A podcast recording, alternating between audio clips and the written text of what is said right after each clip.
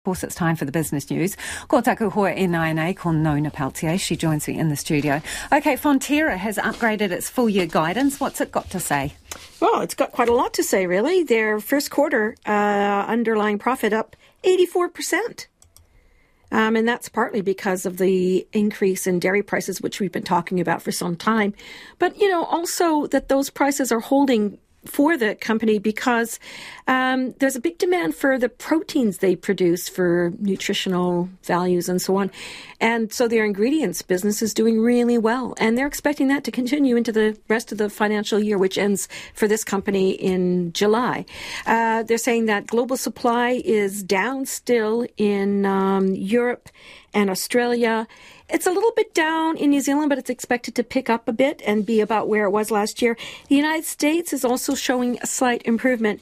So overall, the uh, Fonterra's outlook is very strong and um, for their guidance for the full year is up at you know uh, at probably at least 55% over where it was uh, previously. So they're looking at um, a full year guidance of between 50 to 70 cents and that compares with a previous guidance of between 45 and 60 cents Okay, Air New Zealand, now this is interesting, has also offered an upgraded guidance, but not for the full year. No. What are the numbers and why? And is it taking into account the fuel situation? Yeah, so it's talking about the fuel situation. It's saying that there has been um, a, a slight improvement in, well, I guess a reduction in the fuel prices.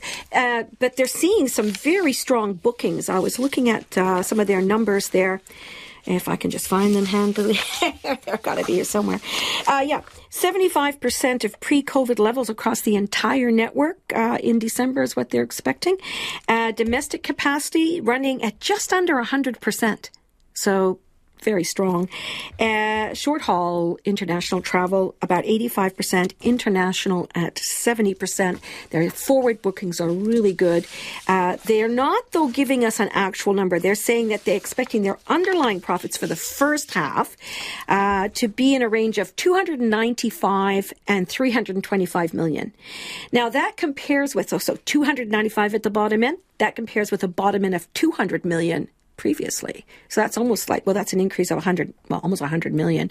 And then at the top end, they were expecting 275. Now they're looking at 325. But for the full year, they're saying there's still too much uncertainty. They're not sure at all how that's going to shape up. A lot depends on what else happens in the world, and, and that, there's that much volatility that almost no one can figure that out. And it really depends on demand continuing. And yet, people are still cautious about international travel, and they're, you know, uh, well, basically cautious, uh, and especially with inflation and the economic conditions, it may be that people don't have as much money to travel as they did in the past. And tell us what you have from the markets, Nona. Well, I just wanted to say that Fonterra's share price rose 2% on its good news, and Air New Zealand up also 2%. However, the market itself only rose 6 points to 11,617. And again, that's to do with those global worries that we're seeing. And uh, the New Zealand dollar, though, it's holding on at 63 and a half US cents. So that's going to be really good for, I guess, people traveling overseas anytime soon. And up slightly, uh, well, rather at 94.5 Australian, which is still a pretty good number, and 52.1 British pounds. Thank you, Nona. Ka kite. That's Nona Pelletier with Business News.